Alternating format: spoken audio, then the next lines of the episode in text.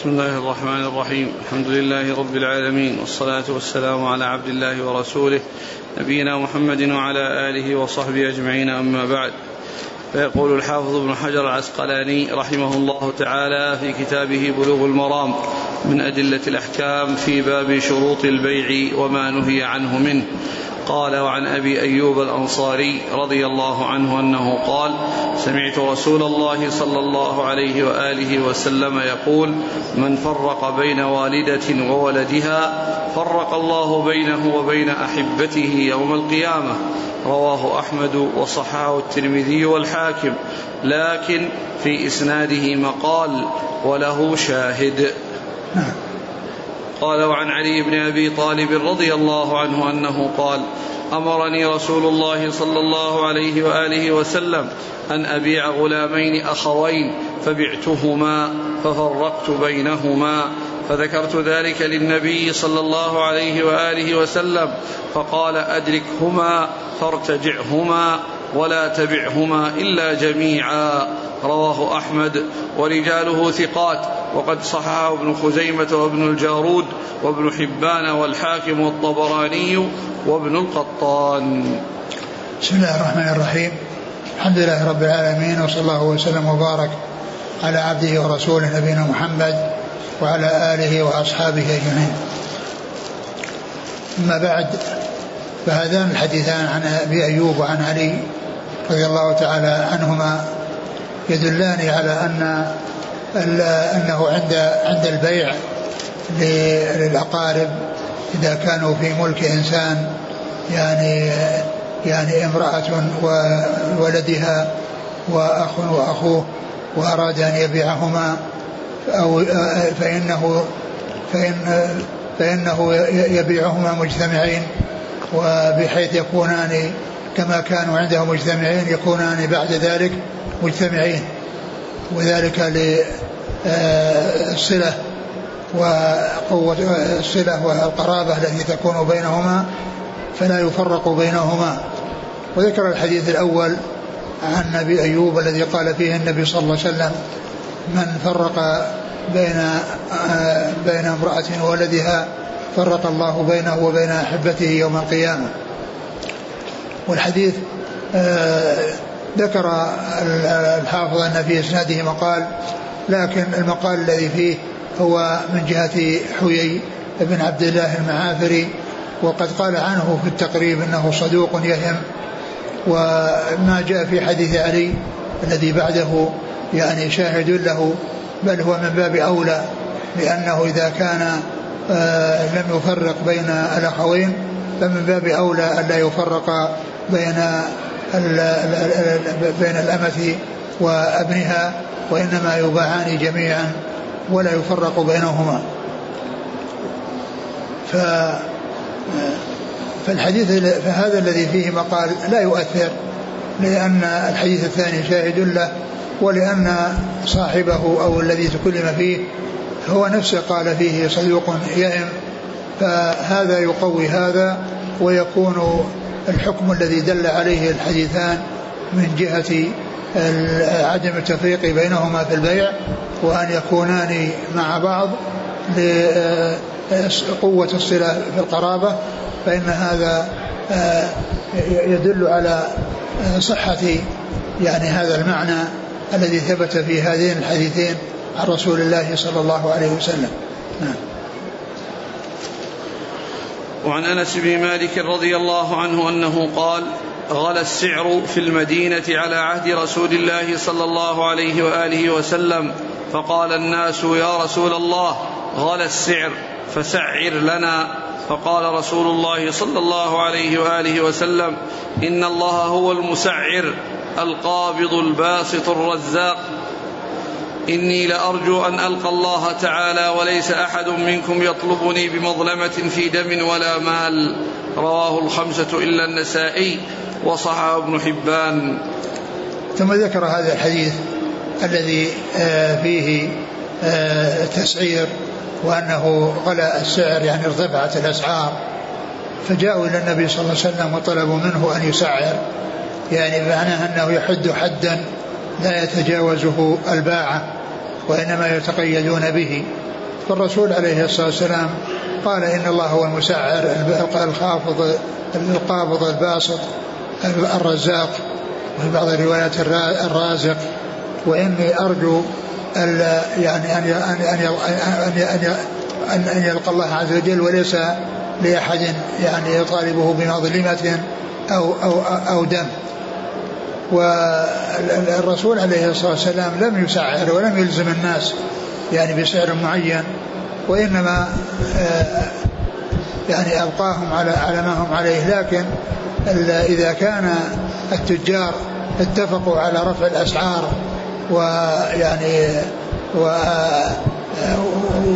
وتواطؤوا على ذلك وحصل إضرار بالناس فإن هذا يمكن أن يتدخل فيه.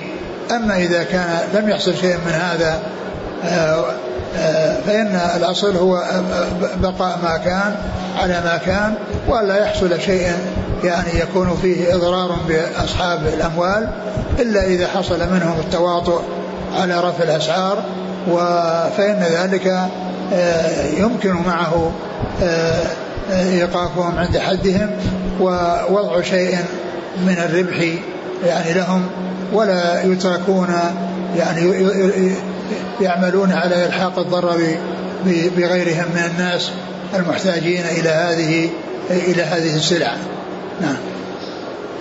غلى السعر في المدينة على عهد رسول الله صلى الله عليه وسلم فقال الناس يا رسول الله غلى السعر فسعر لنا. فقال رسول الله صلى الله عليه وسلم إن الله هو المسعر. القابض الباسط الرزاق. إني لأرجو الله إني لأرجو أن ألقى الله تعالى وليس أحد منكم يطلبني بمظلمة في دم ولا مال. الأسماء المسعر القابض الباسط الرزاق. الرزاق كما هو معلوم هو من أسماء الله عز وجل والقابض الباسط يعني اسمان متقابلان.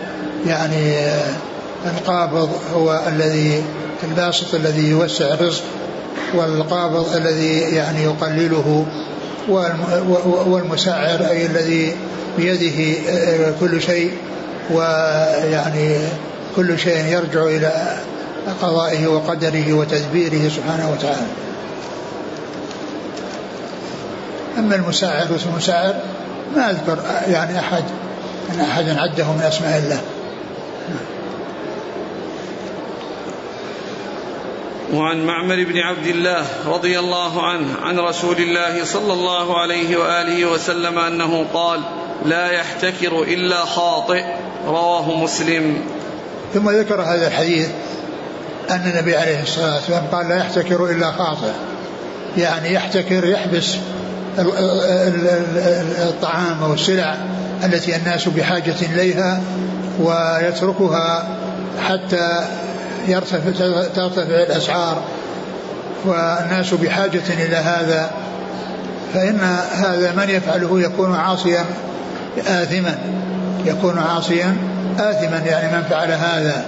وإنما إذا كان الناس ليسوا بحاجة إليه مثل ما يكون في وقت الرطب وكثرته وكونه يعني يشتريه بعض الناس ويخزنونه للوقت الذي يحتاج إليه. أكثر في كما في في شهر رمضان فإن ذلك لا بأس به ما دام أن أنه في الوقت الذي آه، حصل فيه آه، جمعه وإبقاؤه وكونه يخزن أنه لا بأس لا بأس بذلك لأنه ما فيه إضرار بالناس ليس فيه إضرار بالناس. نعم.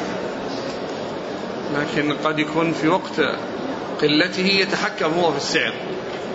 هو يخزن الآن وقت الجداد وقت كثرة الرطب. سيدخره إلى وقت يقل الرطب. نعم. يعني ما دام أن في الوقت الذي أخذه أخذوه كان ميسورا ومذولا وليس فيه إضرار بأحد وكونه يشتريه في وقته لأنه يعني يعني يخزن ويجعل في ثلاجات حتى إذا جاء الوقت الذي يكون فيه الانتفاع أو الحاجة إليه أكثر فإنه يخرجه أما إذا كان أن أن أن, أن, الناس يعني في في في, في وقت من الأوقات يعني حصل شدة وحصل فاقة واحتكر هذا فهذا من جنس يعني الشيء الذي يكون فيه التسعير. عندما يكون فيه حاجة فيدخره ويبقيه ولا يبيعه إلا بسعر يعني مرتفع. يعني يخالف يعني المعهود فإن مثل هذا يعني يصير من جنس ما تقدم من أن أن أن, أن, أن التسعير يعني آه، له حالات حالات يصلح فيها وحالات لا يصلح فيها. وعن أبي هريرة رضي الله عنه عن النبي صلى الله عليه وآله وسلم أنه قال لا تصر الإبل والغنم فمن ابتاعها بعد فإنه بخير النظرين بعد أن يحلبها. إن شاء أمسك وإن شاء ردها وصاعا من تمر. متفق عليه. ولمسلم فهو بالخيار ثلاثة أيام. وفي رواية له علقها البخاري ورد معها صاعا من طعام لا سمراء قال البخاري والتمر أكثر. ثم ذكر نعم. وعن ابن مسعود رضي الله عنه أنه قال من اشترى شاة محفلة فردها فليرد معها صاعا. رواه البخاري وزاد الإسماعيلي من تمر. ثم ذكر هذا الحديث في تصرية الإبل والغنم ومثلها البقر ومثلها البقر.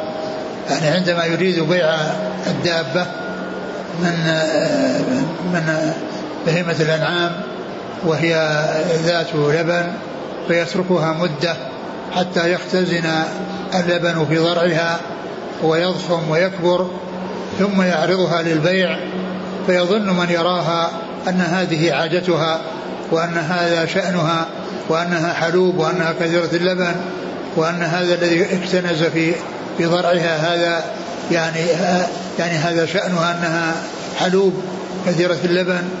فإن هذا لا يسوغ لأنه من الغش. لا يسوغ لأنه من الغش والخداع للناس وأن يقدم من يراها على شرائها رغبة في كثرة لبنها الذي ما جاء إلا عن عن عن تصرية وعن إبقائها دون أن يحلبها ليحصل به غش الناس فإن هذا لا يسوغ ولا يجوز. ومن حصل منه شراء هذا النوع من بهيمة الأنعام الذي هي محفلة يعني بأن ترك اللبن فيها مدة أو أو مصرات ترك فيها اللبن مدة فإنه يعني آه، بعد ذلك البيع صحيح ولكن آه، للمشتري الخيار مدة ثلاثة أيام فإن رغب فيها وأراد بقاءها فالأمر على ما هو عليه ويبقى الأمر على ما كان والبيع يعني استقر والمشتري رضي بالبيع. وأما إن كان تغير وتبين أن هذا اللبن الذي كان فيها نتج عن تصرية وتحفيل فإنه في هذه الحالة مخير بين أن يبقيها وأن يتركها وأن يرضى بالعيب. وإن و أو وإلا فإنه يردها ويرد معها صاعا من تمر. ويرد معها صاعا من تمر لأن آه لأن اللبن الذي آه الذي آه الذي استعمله ويعني ولا يمكن رده أي اللي هو المثل فإنه يرد معه صاع من تمر الذي هو يشبه اللبن في كونه غذاء وكونه لا يحتاج إلى معالجة. وإنما التمر يؤكل يعني آه، بدون معالجة واللبن كذلك يشرب بدون معالجة فيكون آه، جعل في شيء يعني مبذول وغالب عند الناس يعني في في في المدينة فيرد معها صاعا من تمر مقابل ذلك الذي استعمله. هذا إن, إن, إن سقطها فإنه يردها ومعها صاعا من تمر كما جاء جاء بذلك الحديث عن رسول الله صلى الله عليه وسلم وكثرت الروايات فيه الذي هو التمر. نعم. أعد أعد الحديث. لا تصر لا تصر الإبل والغنم. فمن ابتاع يعني ذكر ذكر الإبل والغنم ولا يعني ذلك أن البقر ليس كذلك بل هي كذلك ولكن لعل الغالب لأن الغالب هو الإبل والغنم هي التي يحصل فيها ذلك وإلا فإن الحكم لغيرها من البقر حكم الإبل والغنم. نعم. فمن ابتاعها بعد فإنه بخير النظرين. فمن ابتاعها يعني اشتراها يعني بعد هذا التحفيل وبعد هذا هذه التصرية فإن يعني فهو بخير النظرين يعني مخير بين أمرين إما أن يقبلها ويبقيها على عيبها ويكون الأمر انتهى وإما أن يردها ولكنه يردها ومعها صاع من تمر ويردها ومعها صاع معها صاع من تمر. ف فيكون بذلك وأيضا جاء في الحديث أن أن له مدة الخيار ثلاثة أيام. يعني ثلاثة أيام له مدة مدة خيار إما أن يتركها إما أن يبقيها ويمسكها بعيبها وإما أن يردها ويرد معها صاع من تمر. نعم. فمن ابتاعها بعد فإنه بخير النظرين بعد أن يحلبها. يعني بخير النظرين يعني يختار أحد الأمرين بعد ما يحلبها. نعم. إن بعد أن يحلبها إن شاء أمسك وإن شاء ردها وصاعا من تمر. نعم. ولمسلم فهو بالخيار ثلاثة أيام. نعم يعني يدل على أن هذا الحديث في مسلم يدل على أن الترك الذي يكون فيه الخيار مدة ثلاثة أيام. وفي رواية له علقها البخاري ورد معها صاعا من طعام لا سمراء وهذا يعني يدل على يعني أن أنه يردها معها يعني طعام لا سمراء يعني طعام الذي هو الذي هو البر وليس لا سمراء يعني لا يلزم أن يكون سمراء الذي هو النوع نوع من أنواع البر يعني آه، ثمين. و وهذا إنما يكون في البلاد التي قوتها التمر. أما إذا البلاد الأخرى التي ليس قوتها التمر يرد صاعا من قوت البلد. نعم. قال البخاري والتمر أكثر. يعني الروايات فيه أكثر. يعني الروايات التي جاءت في التمر وأن صاع يكون من تمر أكثر من الروايات التي جاءت بذكر الطعام مطلقا أو الإشارة إلى ما فيه آه الذي هو البر. نعم وعن ابن مسعود قال من اشترى شاة محفلة فردها فليرد معها صاعا. زاد الإسماعيلي من تمر وهذا الأثر جاء عن ابن مسعود وهو مطابق لما جاء في الحديث الذي فيه ذكر التصرية وأن من سخط ولم يرضى فإنه يرد يعني تلك الدابة آه، ومعها صاع من تمر يقول السائل كيف الجمع بين هذا الحديث وقول صلى الله عليه وسلم الخراج بالضمان؟ لا تنافي يعني بين هذا وهذا. لأن المقصود بالخراج بالضمان أن الإنسان عندما يكون عنده يعني سلعة اشتراها ويعني في ذمته وأنه أعلفها وعمل الشيء الذي آه، تحتاج إليه ثم إنه يعني ظهر العيب فإنه يعني آه، يردها و ويكون هذا الذي خسر عليها من العلف يعني في مقابل يعني في في مقابل استخدامها والاستفادة منها أو كذلك كونه ركبها فإن هذا الذي استفاده يعني هو يعني لأنه في تلك الحال هي في ضمانه لأنه قبضها وهي في يده ولو هلكت لهلكت بيده ولو هلكت هلكت بيده. فهذا يعني فيه أن أن أن أن ما يحصل في آه، الوقت. وتكون مسألة المصرات هذه يعني خاصة ومستثنات يعني من هذا العموم الذي هو قوله صلى الله عليه وسلم الخراج بالضمان يقول إذا زاد على ثلاثة أيام فهل يمنع من الرد؟ نعم الذي يبدو أنه يمنع من الرد لأنه مدة الخيار ثلاثة أيام. وعن أبي هريرة رضي الله عنه أن رسول الله صلى الله عليه وآله وسلم مر على صبرة طعام فأدخل يده فيها فنالت أصابعه بللا فقال ما هذا يا صاحب الطعام؟ قال أصابته السماء. يا رسول الله قال أفلا جعلته فوق الطعام كي يراه الناس من غش فليس مني. رواه مسلم. وهذا الحديث يدل على أن الواجب على كل مسلم النصح لإخوانه ولا يحصل منه الغش والخديعة لهم. والرسول صلى الله عليه وسلم مر على يعني صاحبه صبرة يعني كوم يعني من الطعام ويعني فأدخل يده في الطعام فوجد فيها بللا فقال ما هذا يا صاحب الطعام؟ قال أصابته السماء يعني حصل مطر وحصل هذا البلل بسبب المطر الذي نزل من السماء. فالرسول عليه الصلاة والسلام قال لا جعلته فوق حتى يراه الناس؟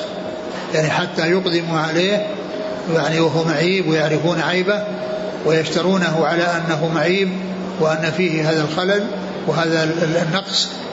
أما أن يجعل الرديء في الأسفل والجيد فوق فهذا فيه غش وخداع لأنه يعني يوهم أن الطعام كله من هذا النوع البارز وأنه ليس فيه شيء خفي من الداخل رديء فالرسول عليه الصلاة والسلام أرشده إلى أن ما كان من هذا القبيل يكون ظاهرا ويظهر ولا يخفى ويحصل به غش الناس.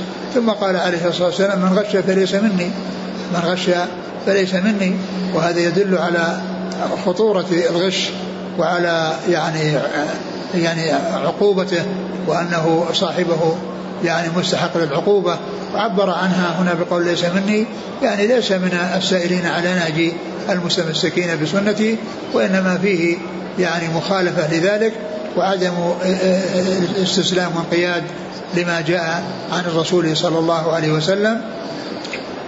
و يعني ف, ف فيكون بهذا يدل على أن الإنسان إذا كان في السلعة يعني عيب وأنه من أنواع فيه معيب وغير معيب فيجعل المعيب أعلى و حتى يعرف الناس أنه معيب ويقدمون على شرائه, شرائه بعيبه أما أن يخفي العيب ويجعله في الأسفل والطيب الجيد يجعله فوق فهذا هو الغش والخداع الذي نهى عنه الرسول صلى الله عليه وسلم وقال من غش فليس مني وبعض أهل العلم قال إنه ينبغي أن يترك مثل هذا الحديث عن التفسير وحتى يهيب حتى يرهب الناس مثل ذلك وحتى يعني يعرف الإنسان شدته شدته فلا يحصل منهم تهاون في في في في مثل ذلك.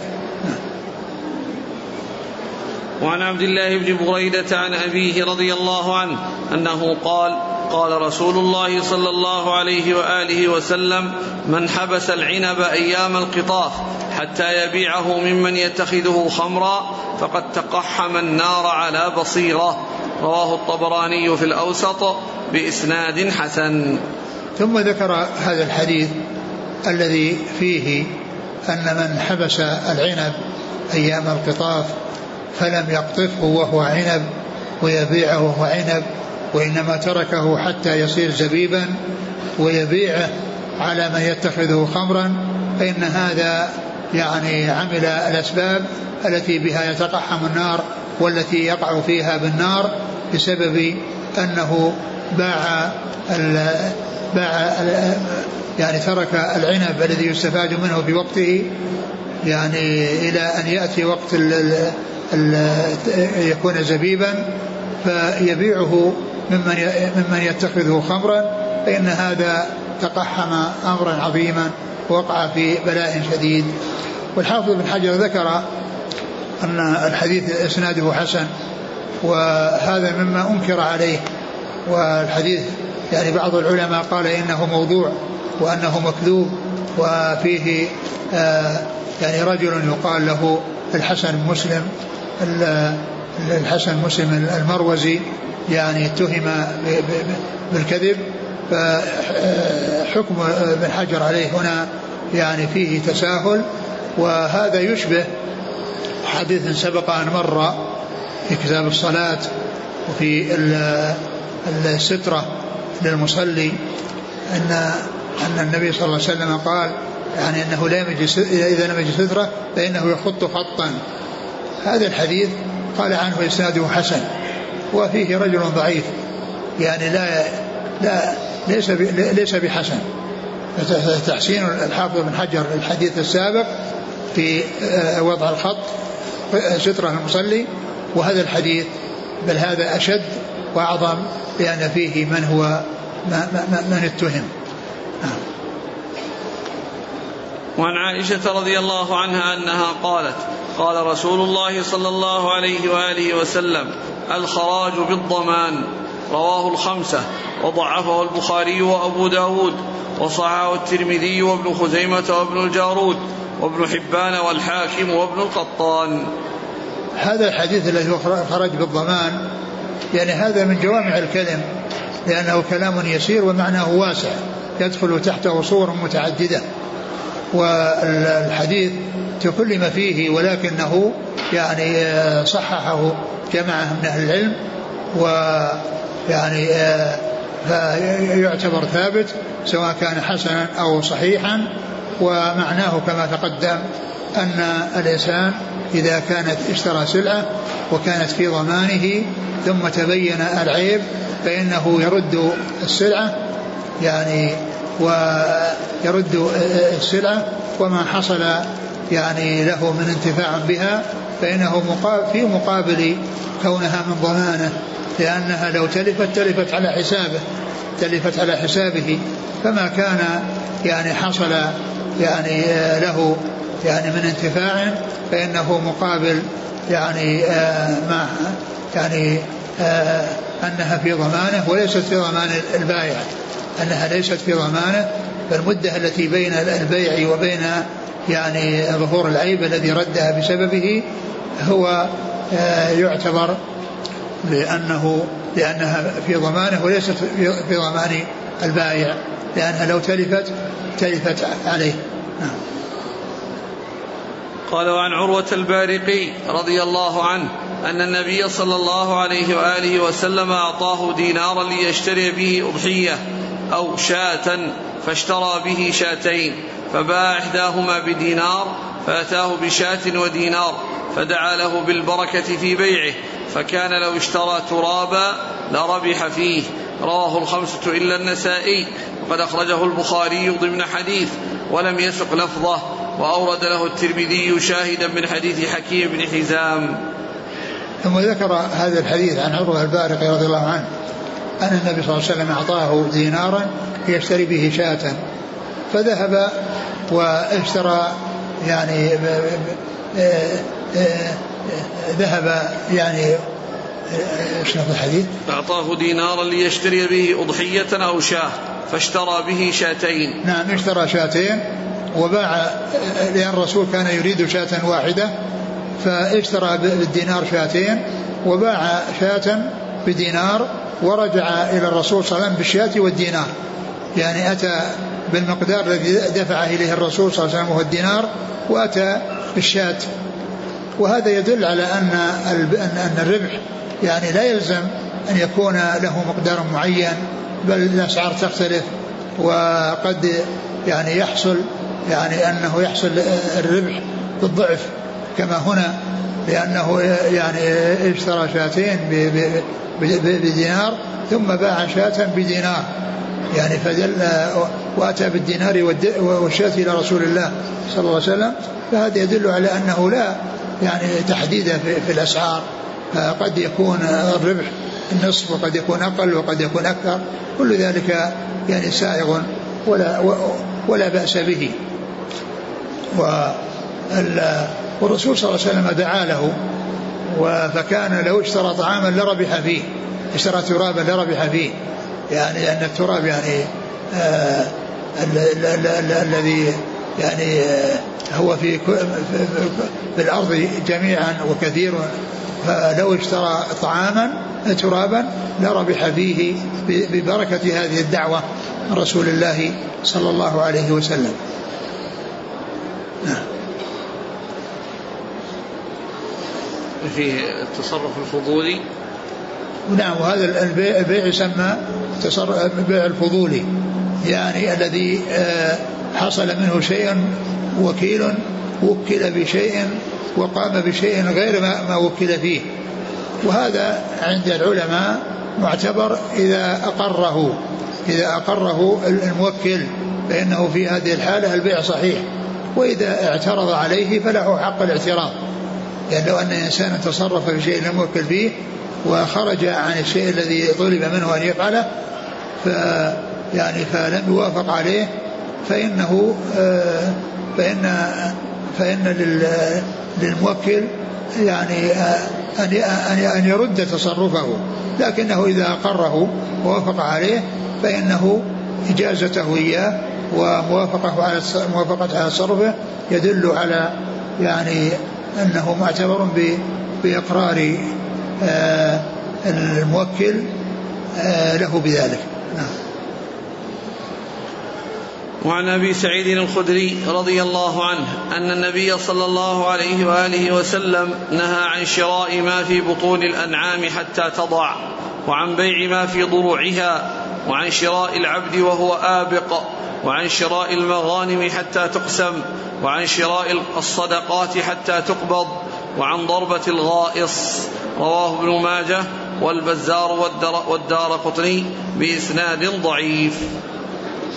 ثم ذكر هذا الحديث آه الذي فيه يعني ذكر آه ستة أمور هي من الأشياء التي فيها غرر وفيها جهالة وأنها يعني ممنوعة وغير سائغة وهي شراء ما في الأجنة شراء ما في ما شراء الأجنة يعني في في بطون أمهاتها فإن هذا شيء مجهول. ولكنه إذا باعها مع وجنينها تبع لها هذا سائغ وجائز.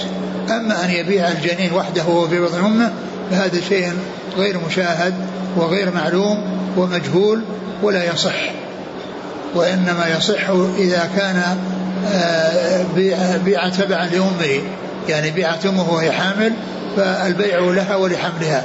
البيع يقع عليها وعلى حملها أما أن يكون البيع للحمل فقط فهذا غرر وجهالة ولا يصح. آه ثانية نهى عن شراء ما في بطون الأنعام حتى تضع وعن يعني حتى تضع إذا وضعته وظهر يشترى لأنه صار مشاهدا ومعلوما. نعم. وعن بيع ما في ضروعها. وعن بيع ما في الضروع.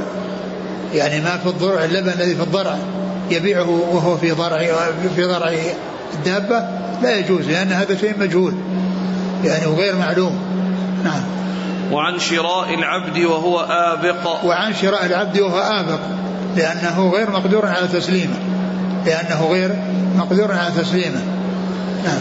وعن شراء المغانم حتى تقسم. وعن شراء المغانم حتى تقسم. الإنسان الذي له نصيب من الغنيمة لا يبيع نصيبه قبل أن يقسم. إذا قسم وعرف كل حقه باع. أما إذا كان باع يعني نصيبه يعني من من المغنم والمغنم لم يقسم ولا يعني يعرف يعني الشيء الذي يخصه فإن ذلك غير سائغ لكن إذا قسمت المغانم وعرف كل نصيبه فإنه يبيعه. نعم. و وعن شراء الصدقات حتى تقبض. وعن شراء الصدقات حتى تقبض. يعني المسكين أو الفقير الذي يعني له نصيب من الصدقة فيبيع نصيبه من الصدقة قبل أن يعطى إياه وقبل أن تقسم الصدقات ويعرف نصيبه منه لا يجوز له أن يبيع حتى يقبضه حتى يقبض نصيبه من الصدقة. إذا كانت الصدقات مشتركة بين بين الفقراء ولم يعرف كل نصيبه ولم يحز كل نصيبه فإنه في هذه الحالة لا يجوز بيعه لأنه لم يملك لم يعرف نصيبه. ولم يملك نصيبه حتى يبيعه. فهو يعني بيع شيء يعني لم لم يملكه. نعم. وعن ضربة الغائص. وعن ضربة الغائص بأن يقول آآ آه، آآ آه، يعني يحصل مني هذه الغوصة ويبيع يعني ما يحصله في قاع البحر يعني في هذه الغوصة فإن هذا البيع لا يصح لأنه باع شيئا يعني مجهول. لا ولا يدرى هل يحصل شيء أو ما يحصل شيء أو يحصل شيئا يعني إما ثمينا جدا أو يعني تافها جدا فيكون فيه جهالة للشيء المبيع لأنه باع ما يحصله في هذه الغوصة. وهذه الغوصة قد لا يحصل فيها شيئا وقد يحصل فيها شيئا تافها وقد يحصل فيها شيئا ثمينا فهذا فيه جهالة وفيه غرر نعم. قال رواه ابن ماجه والبزار والدار قطري بإسناد ضعيف. يعني آه، بإسناد ضعيف لكن والذي فيه يعني فيه رجل اسمه محمد آه، محمد بن إبراهيم الباهلي. محمد بن إبراهيم الباهلي ولكن الحديث معناه صحيح وكله داخل تحت الأحاديث الناهية عن بيع الغرار وكلها داخلة في الغرار وفي المجهول فإذا يعني سواء صح الحديث أو الإسناد يعني صح أو لم يصح كل الذي فيه جاء في أحاديث صحيحة وهي النهي عن الغرار أو بيع الغرار وعن ابن مسعود رضي الله عنه قال وهذا, وهذا محمد بن إبراهيم الباهلي هذا مجهول. نعم. وعن ابن مسعود رضي الله عنه أنه قال قال رسول الله صلى الله عليه وآله وسلم لا تشتروا السمك في الماء فإنه غرر رواه أحمد وأشار إلى أن الصواب وقفه. ثم ذكر هذا الحديث أنه لا تشتروا السمك في الماء فإنه غرر. وهذا لا شك أن الإنسان يشتري سمك يعني في البحر يعني هذا يعني قد يعني آه، يصيد وقد يكون الذي يصيده يعني آه، يعني يعني حجمه صغير أو أو ما إلى ذلك من الأشياء التي فيها جهالة. فأما إذا كان السمك في آه، في في بركة يعني خاصة بالإنسان والذي فيها من السمك يمكن تحصيله ويرى ويشاهد ثم يطلع أو يخرج هذا الذي في هذه البركة فإن ذلك لا بأس به لأنه شيء معلوم ومشاهد ويمكن آه، تسليمه ويمكن تسليمه. أما إذا كان في بحر فإنه يذهب ولا يمكن تسليم ما في البحر. نعم وإذا حصل شيئا فإنه قد يكون يعني تافها وقد يكون ثمينا. كل ذلك فيه جهالة. لكن إذا كان في بحيرة في آه، في آه، بركة خاصة بالإنسان والذي فيها معلوم ومشاهد فإن بيعه لا بأس به. وعن ابن عباس رضي الله عنهما أنه قال نهى رسول الله صلى الله عليه وآله وسلم أن تباع ثمرة حتى تطعم ولا يباع صوف على ظهر ولا لبن في ضرع. رواه الطبراني في الأوسط والدار قطني وأخرجه أبو داود في المراسيل لعكرمة وهو الراجح. وأخرجه أيضا موقوفا على ابن عباس بإسناد قوي ورجحه البيهقي. ثم ذكر هذا الحديث عن ابن عباس الذي فيه النهي عن ثلاثة أشياء. الأولى آه، بيع بيع الطعام. أن تباع ثمرة حتى تطعم. أن تباع ثمرة حتى تطعم. يعني النهي عن بيع الثمر قبل قبل بدو الصلاة لأن معنى هذا الحديث آه، معنى الأحاديث الأخرى التي جاء فيها النهي عن بيع الثمار قبل بدو صلاحها. وقال حتى تطعم يعني حتى يعني يظهر طعمها وتغير إلى إلى الحلاوة يعني وذلك بأن تحمر وتصفر فيعني يحصل زهوها ويحصل يعني عند ذلك الاستفادة منها. أما إذا كان قبل ذلك فقد سبق أن عرفنا أنه إذا بيع قبل أن يطعم من أجل أن يؤكل وهو وهو يعني بلح يعني وهو أخضر فإن ذلك لا بأس به وإنما الممنوع أن يشتريها لأن يبقيها. وأما لو اشترى البسر الذي هو أخضر من أجل أنه يؤكل وهو بسر وهو أخضر هذا لا بأس به. يعني لأنه اشترى ليقطع. ما اشتراه ليبقي حتى حتى يعني يصير تمر أو يصير رطب وإنما اشتراه ليقطع هذا جائز ولا بأس به. وإنما الممنوع أن يشتريه لإبقائه لأن ذلك يكون مخالف لما جاء عن النبي عليه الصلاة والسلام من النهي عن بيع الثمار قبل بدو صلاحها. وعن الصوف ولا يباع صوف على ظهر. ولا يباع صوف على ظهر.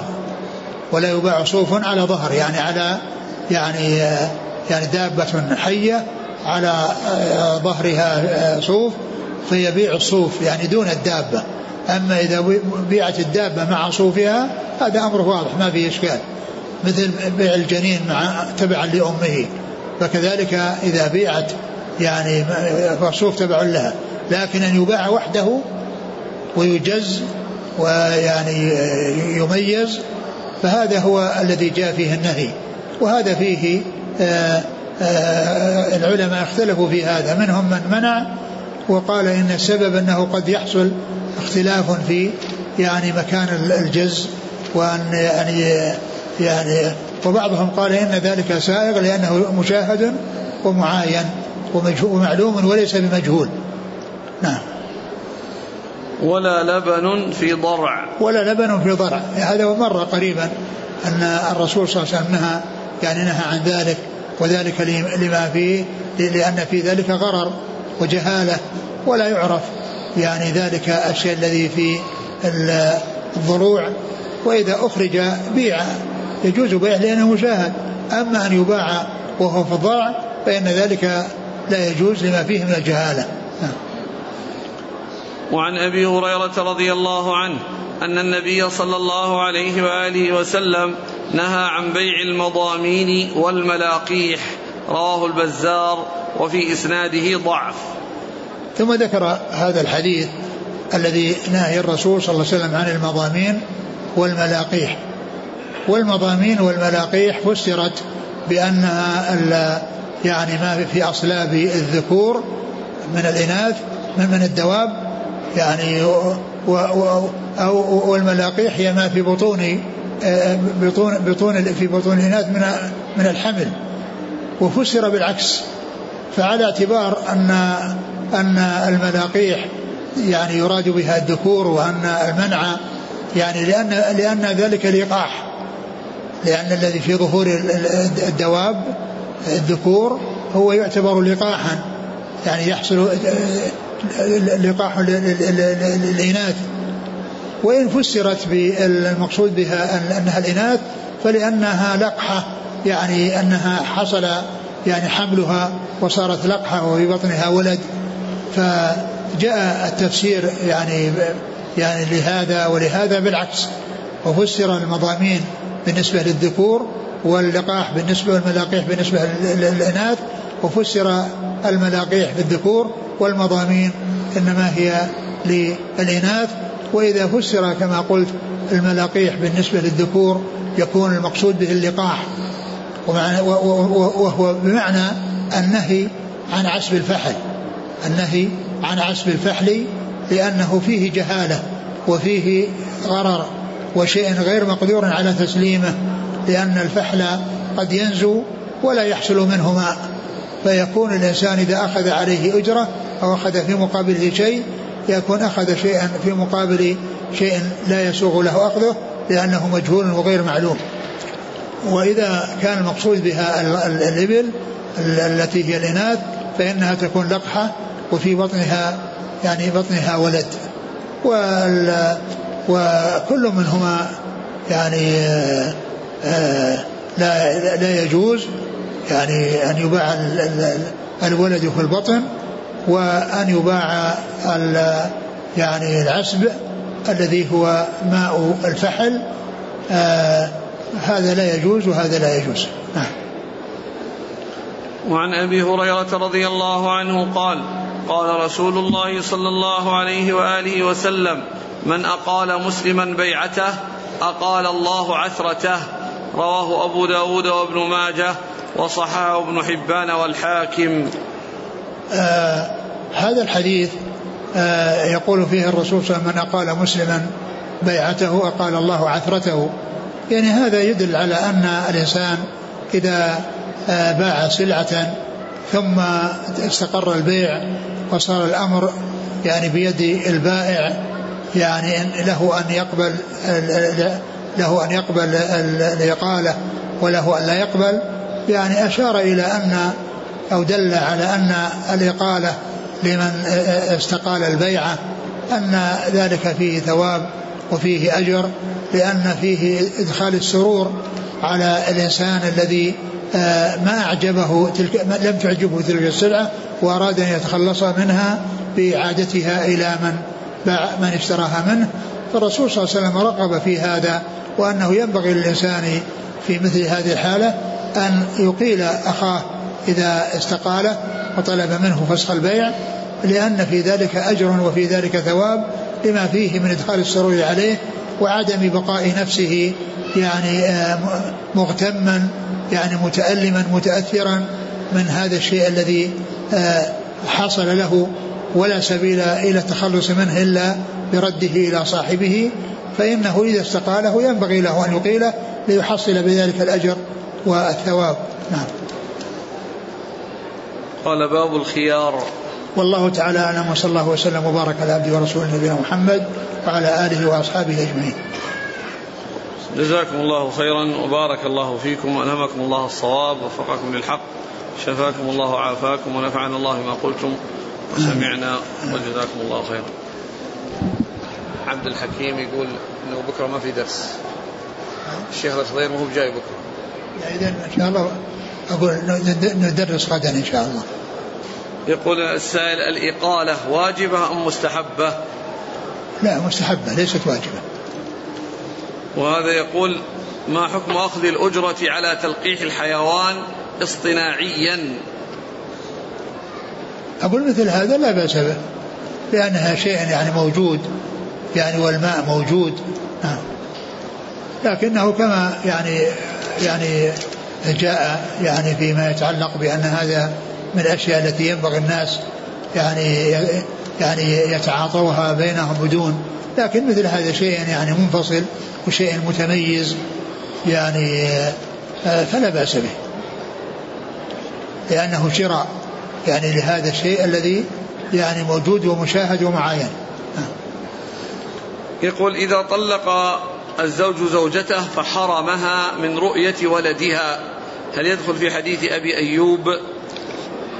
لا شك أنه يأثم أقول لا شك أنه يأثم ولكن الحديث حديث أبي أيوب جاء فيما يتعلق بالبيع والتفريق.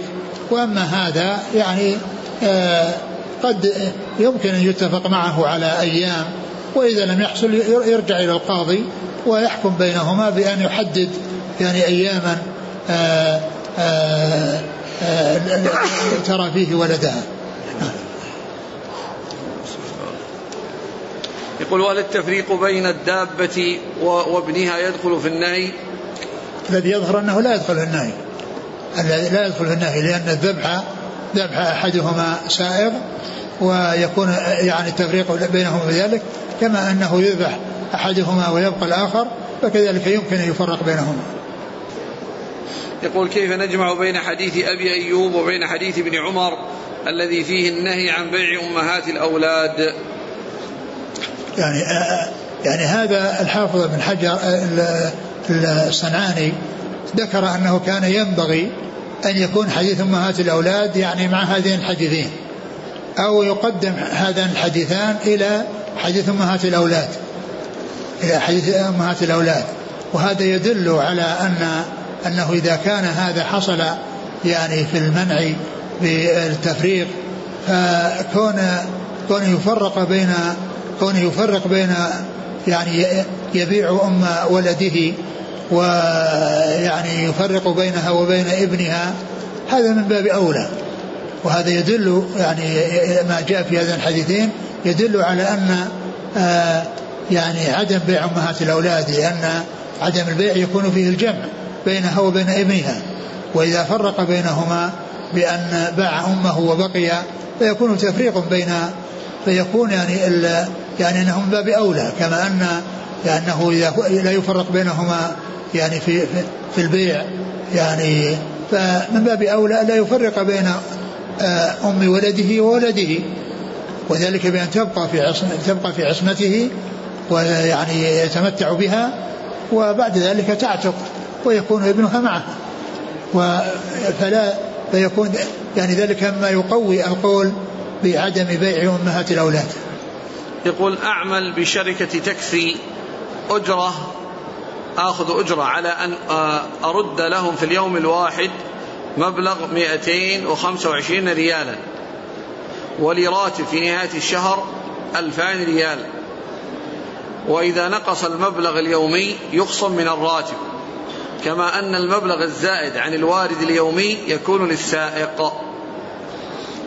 آه، مثل هذا يعني كونه يعني يلزم بأن يحضر مبلغ من المال هذا غير مستقيم لأنه قد لا يحصل شيئا قد لا يحصل شيئا لكن الطريقة الصحيحة أن يعني آه، تسلم السيارة له على أن له نسبة معينة له النصف له الربع له آه، ثلث أو أو ثلثين أو ما إلى ذلك هذا هو هذا هو الذي ينبغي لأنه يصير مثل المضاربة لأن المضاربة يعني فيها استفادة آه، كل منهما. وكذلك هنا يعني كون السيارة يأخذها على أن ما حصل منها فله نسبة معينة فإن كل واحد منهما يغنم أو يخسر. إن حصل يعني غرم فإن حصل ربح فهو لهما وبنسبة. وإن حصل يعني وأما الطريقة الثانية التي يلزم بأن يأتي بكذا فإن هذا يعني معنى ذلك أنه يترتب عليه أنه ملزم بأن يحضر شيئا وهو لم يقدر عليه. والطريقة السليمة والصحيحة في هذا أن يأخذها بالنسبة. يعني مثل تصير مثل المضاربة ومثل المزارعة. تصير مثل المزارعة والمزارعة يعني, يعني بالنسبة. المضاربة بالنسبة والمزارعة بالنسبة وهذه المؤاجرة بأن يعمل عليها وله النصف هذه الطريقة الصحيحة وأما كونه يلزم بشيء هذا هذا فيه ضرر. لأنه قد لا يحصل. يقول هناك نوع من الحمام غالي الثمن يصل إلى الآلاف فما حكم بيع بيضه؟ يعني بيع البيض يعني في الأصل جائز.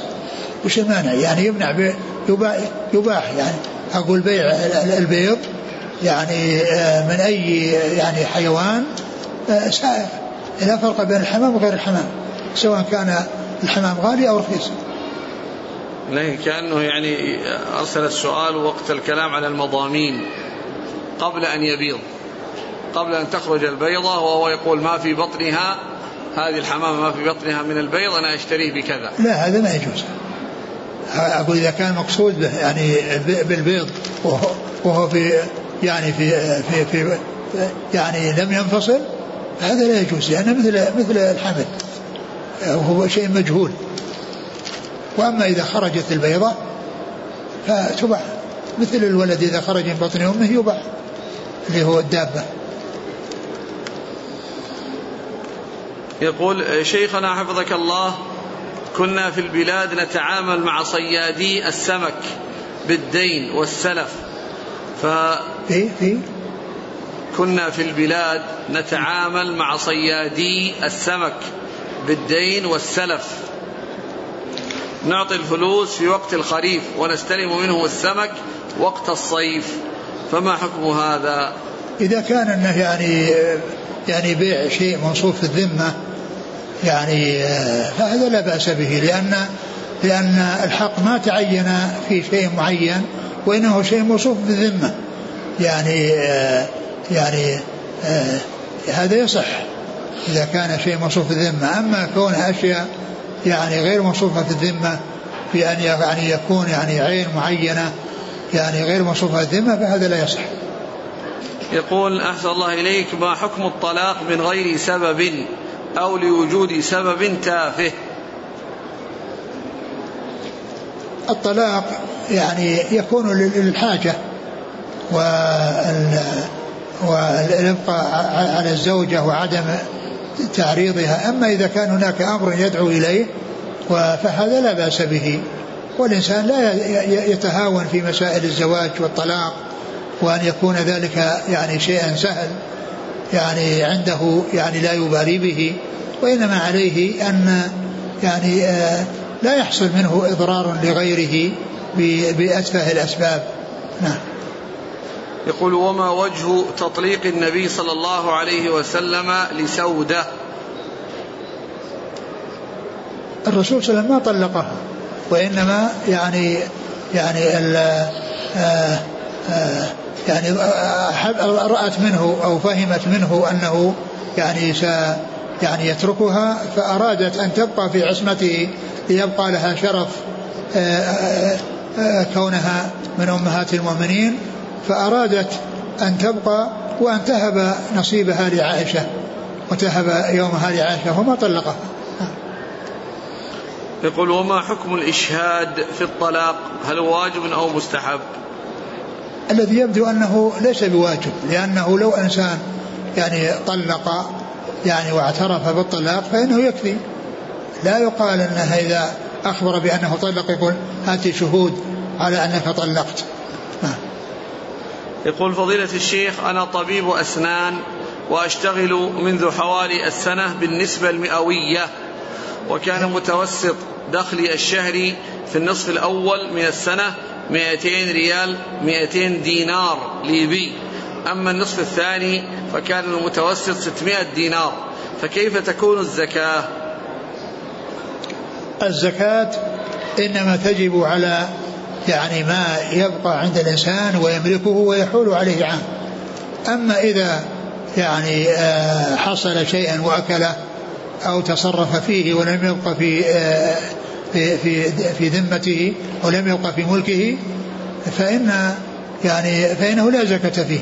وإنما الزكاة في مال استغني عنه وصار يعني فوق الحاجة وحال عليه حول فهذا هو الذي يزكى.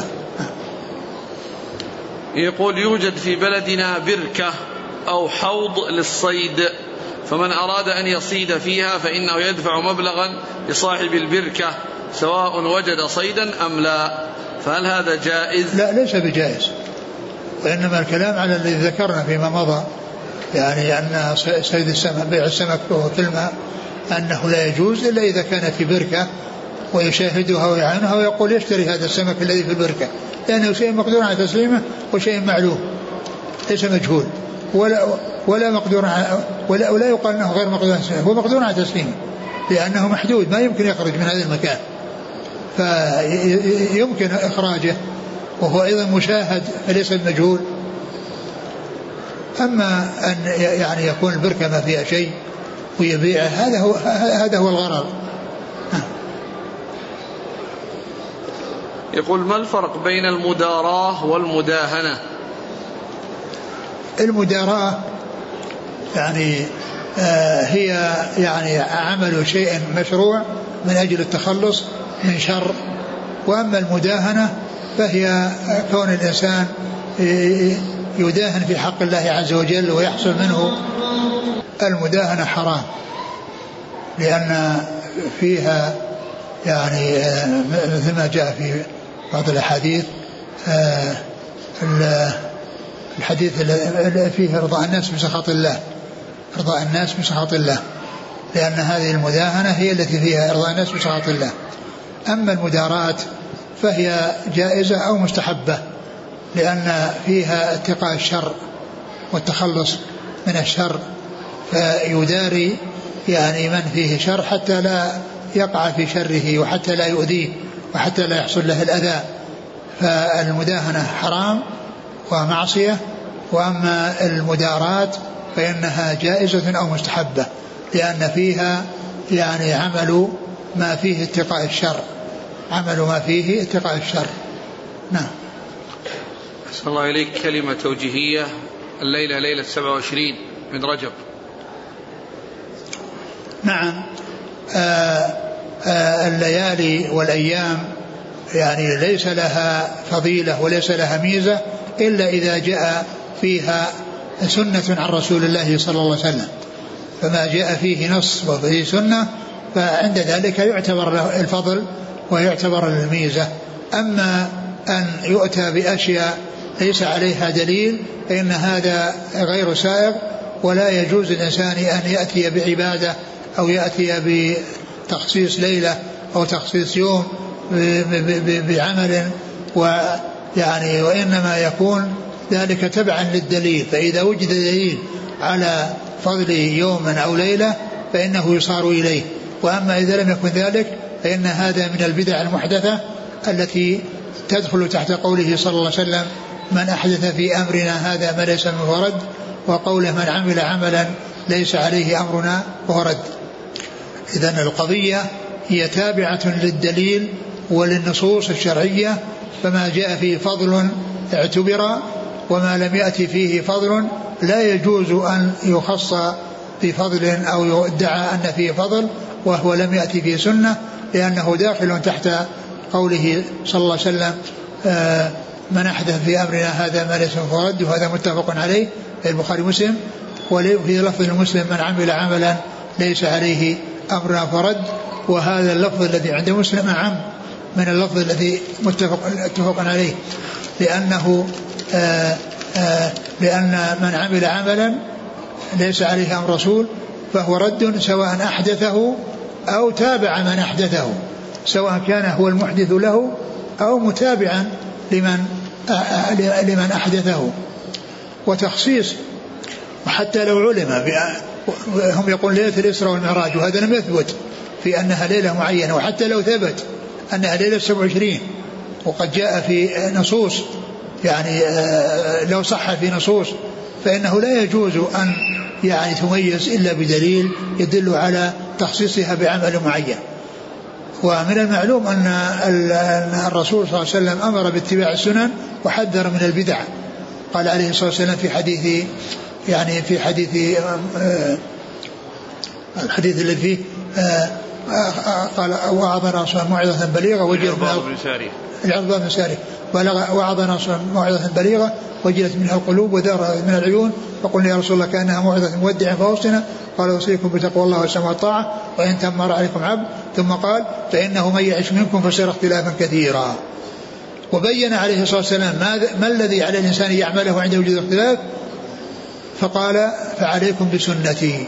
وسنة الخلفاء الراشدين المهديين بعدي تمسكوا بها وعضوا عليها واجد وإياكم ومحدثات الأمور. فإن كل محدثة بدعة وكل بدعة ضلالة. فهذا يبين على أن على أن الذي لم يأتي فيه سنة أنه يكون من يكون من محدثات الأمور. و و آه، آه، ابن مسعود رضي الله عنه آه، عبد الرحمن عبد عبد الله بن مسعود أبو عبد الرحمن بلغه أن اناسا متجمعين في المسجد وأن معهم حصى كل واحد بيده مجموعة من الحصى وفيهم واحد منهم يقول سبحوا مئة ثم يسبحون حتى يكملوا مئة. ثم يقول آه، آه، هللوا مئة فيهللون مئة. ثم يقول كبروا مئة فيكبرون مئة. وقف على رؤوسهم وقال ما هذا يا هؤلاء؟ ما هذا يا هؤلاء؟ قال إما أن تكونوا يعني قال هذا حصى نعد به التسبيح. قال إما أن تكونوا على طريقة أهدى مما كان عليه أصحاب الرسول صلى الله عليه وسلم أو أنكم مفتتحوا باب ضلالة واحدة من ثنتين. أما أنكم أحسن من الصحابة الصحابة ما فعلوا هذا. أو أنكم مفتتحوا باب ضلالة إذا كونهم أحسن من الصحابة هذه لا يمكن أن تكون. لا, لا, يحصل هذا ولا يصح. بقيت الثانية وهي أنهم مفتتحوا باب ضلالة. قالوا يا سبحان, سبحان يا أبا عبد الرحمن سبحان الله ما ردنا إلا الخير. قال كم من مريد للخير لم يصبه. كم من مريد للخير لم يصبه. فهذا يبين على أن الواجب هو اتباع السنن والحذر من البدع. وكذلك الصحابي الذي آه، ضحى قبل صلاة العيد من أجل أن أن الناس إذا جاءوا وكانوا مشتهين اللحم محتاجين للحم ضحيته تكون أول ما يؤكل.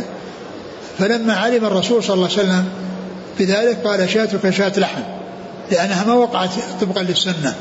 يعني صارت الشاة اللي تذبح قبل صلاة العيد مثل الشاة اللي تذبح في محرم وصفر من أجل الأكل. قال شاتك شاة لحم.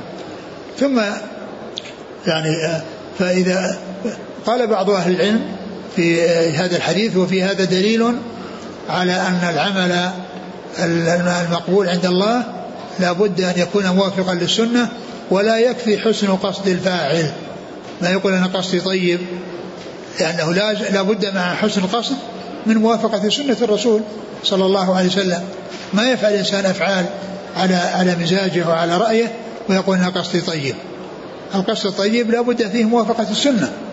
القصد الحسن لا بد فيه موافقة سنة الرسول صلى الله عليه وسلم. إذا آه، ما يفعله بعض الناس في مثل هذه الليلة من الاحتفال وقوله منها ليلة الإسراء والمعراج كل ذلك غير مستقيم وغير صحيح. ولو ثبت أنها ليلة المعراج لم يكن هناك يعني لا يسوغ لأحد أن يعمل فيها شيء ما جاءت به سنة الرسول صلوات الله وسلامه وبركاته عليه. جزاك الله خيرا. يقول آه، توفيت جدة توفيت جدتاي وأريد أن أعتمر عنهما فأيتهما أولى من جهة أمي أو من جهة أبي؟ الأمر في ذلك واسع. يعني وإن, وإن اعتمرت لنفسك ودعوت لهما جميعا فيكفي ذلك. وإن أردت أن تعتمر فلك أن تعتمر عن أي واحدة ويمكن أن يعني أنت أعلم بهما وب يعني ما تميز به كل واحدة منهما وما يكون فيها منها إحسان إليك أكثر فهذا يرجع إلى معرفتك. فأنت اعتبر عنهما كل واحدة في مرة وإن وأما التقديم والتأخير فهذا يرجع إليك وما ترى أن وما وما يحصل لك مما وما يتبين لك مما تختص به كل واحدة منهما وأن بعضهما أميز من بعض فقدم من ترى أنه الأولى على من ترى أنه يؤتى به أو بالعمرة له مرة ثانية. آه، يقول ما حكم من قال لبيك اللهم عمرة من الفندق ولم يقل ذلك في الميقات؟ آه، إذا لبى يعني حصل الدخول في النسك لكن هذا مخالف للسنة. لأن الرسول صلى الله عليه وسلم ما لبى وهو في المدينة وإنما لبى في ذي الحليفة عندما أراد الانطلاق منها متجه إلى مكة. يعني فإذا إذا وجد إذا وجد الإحرام من الفندق يعني يعني يعتبر ثبت. ولا يقال إنه لا يصح إلا من الميقات بل يصح من دون الميقات لكنه قبل الميقات مخالف للسنة وليس موافقا للسنة ولكنه يصح.